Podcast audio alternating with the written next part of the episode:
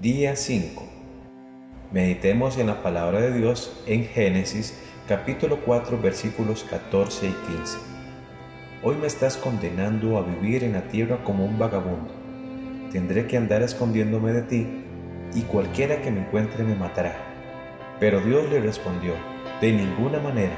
Si alguien se atreve a matarte, sufrirá un castigo siete veces peor. Entonces Dios le puso a Caín una marca para que nadie se atreviera a matarlo. Medita y recuerda. Esta cita nos menciona la conversión de Dios con Caín después que él matara a su hermano Abel. Todo tiene su consecuencia y Caín tenía miedo que cualquier persona lo matara. Pero Dios, que es amor, le puso una marca y advertencia para que nadie le hiciera daño. Esto es gracia de Dios. Oremos. Señor Jesús, todo acto que hago o dejo de hacer tiene consecuencias en mi vida y en la de otras personas. Pero aun cuando falle, tú me cuidas, me proteges y me amas.